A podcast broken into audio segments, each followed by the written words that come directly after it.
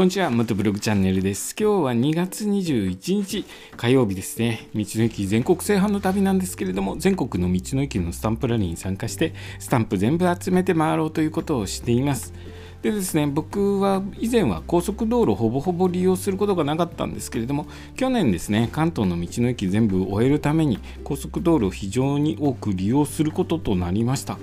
でですね高速道路を利用してたんですけれどもえ今日は高速道路の中央分離帯に木が植えているわけについて、え、お話をしますね、えー、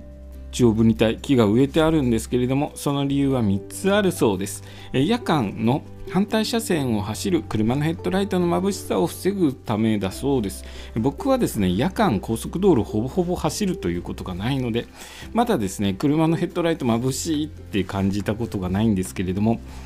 夜間の反対車線のヘッドライト、眩しいさを防いでいるそうです。まあ、木があると、えー、だいぶ和らぐますよね。だいぶびっしりと生えてますので、ヘッドライトの眩しさ防ぐことができるそうです。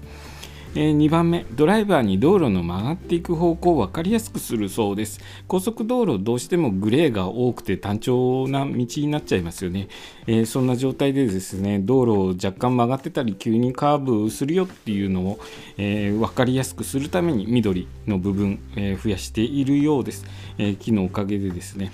道路の曲がり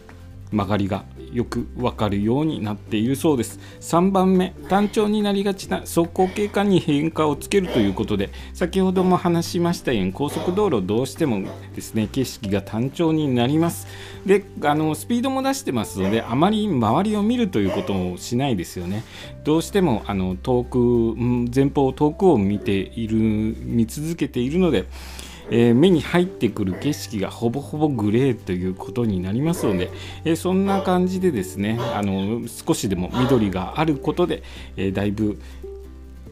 ストレス軽減されるのかなと思います。え、利用者にですねあのあまり感じさせないながらも非常に効果のある、えー、工夫されてるんだなということを感じました、えー、僕はですね今年もいろいろと道の駅回っていき、えその上でですね高速道路を多く利用していきますので、まあ、こういう中央分離帯に木を植えて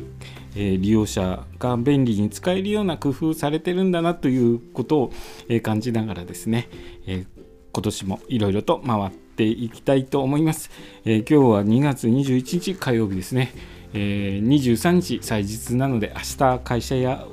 えー、学校行くとお休みの方多くいらっしゃると思います。明日一日頑張って、えー、祭日楽しんでいきたいですね。今日の放送もお聴きいただきありがとうございました。それではまた明日。